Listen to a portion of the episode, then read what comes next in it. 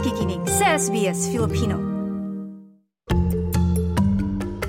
Trabaho, visa at iba pa.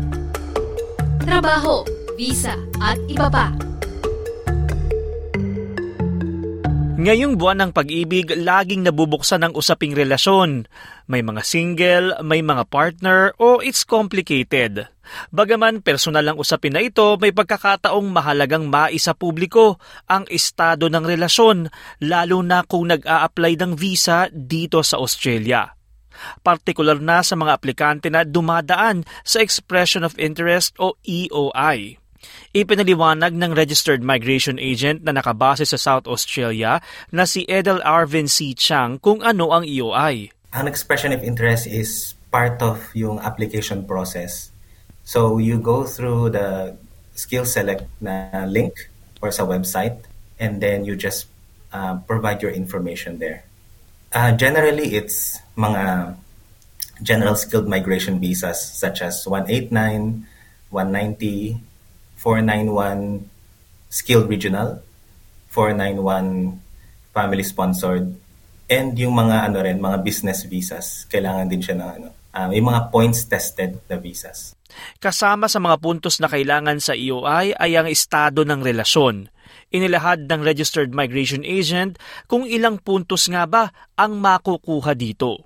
If you're single, then you have 10 points. But if you're married or may de facto partner ka, then wala ka nung 10 points na yon. Depende na lang kung yung partner mo or yung husband mo merong English as well, English test result, or meron silang skills assessment. Kung yung, yung partner mo is an Australian citizen or yung spouse mo is an Australian citizen, you still get that uh, that 10 points. Uh, but if hindi, then wala ka nung 10 points na yon.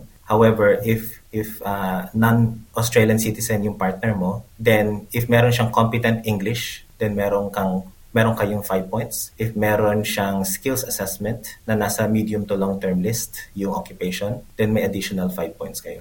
Ilang kababayan na nagtatanong kung pwede mo bang baguhin ang estado ng inyong relasyon sakaling nakapagsumite na ng aplikasyon sa expression of interest. Makakaapekto nga ba ito sa puntos o sa pag-aproba ng aplikasyon? When you have applied for yung expression of interest, uh, and then wala ka pang invitation at all from any states, then you can update yung relationship status mo, whether you've uh, gotten married or you have a, a de facto partner. If you have been pre-invited and then you have this new relationship, then you can still update yung relationship status mo uh, and just notify the state that you have this new relationship if you have been uh, invited by the state, meaning na-approve na yung state nomination mo, then that's the cutoff when you should consider maybe deferring muna yung change in your relationship. Therefore, thereby notifying yung department. Kasi that's the time na lock in na eh. Lock in na. That's the time of invitation. Lock in na yung points. And if you've changed your relationship ta- status, you might lose yung 10 points. And it might cause uh, a refusal down the line.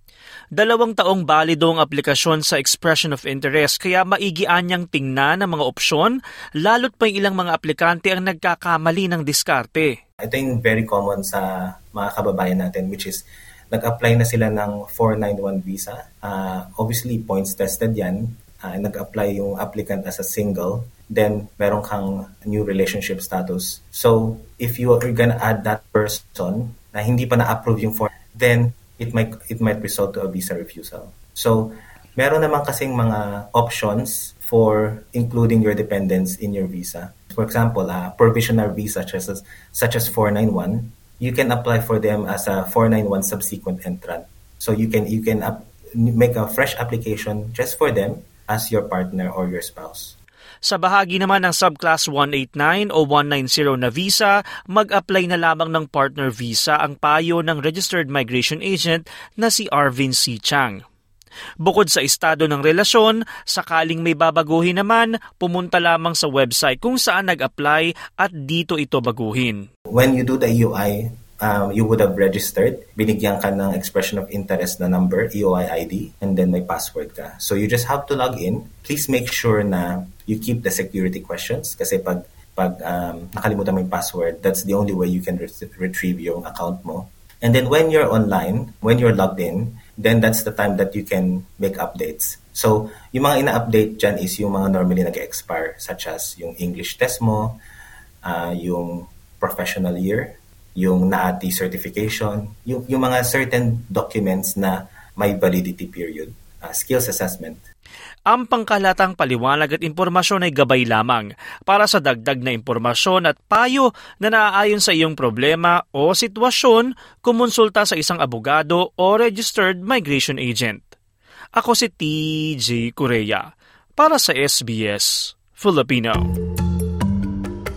Trabaho, visa at iba pa. Trabaho, visa at iba pa.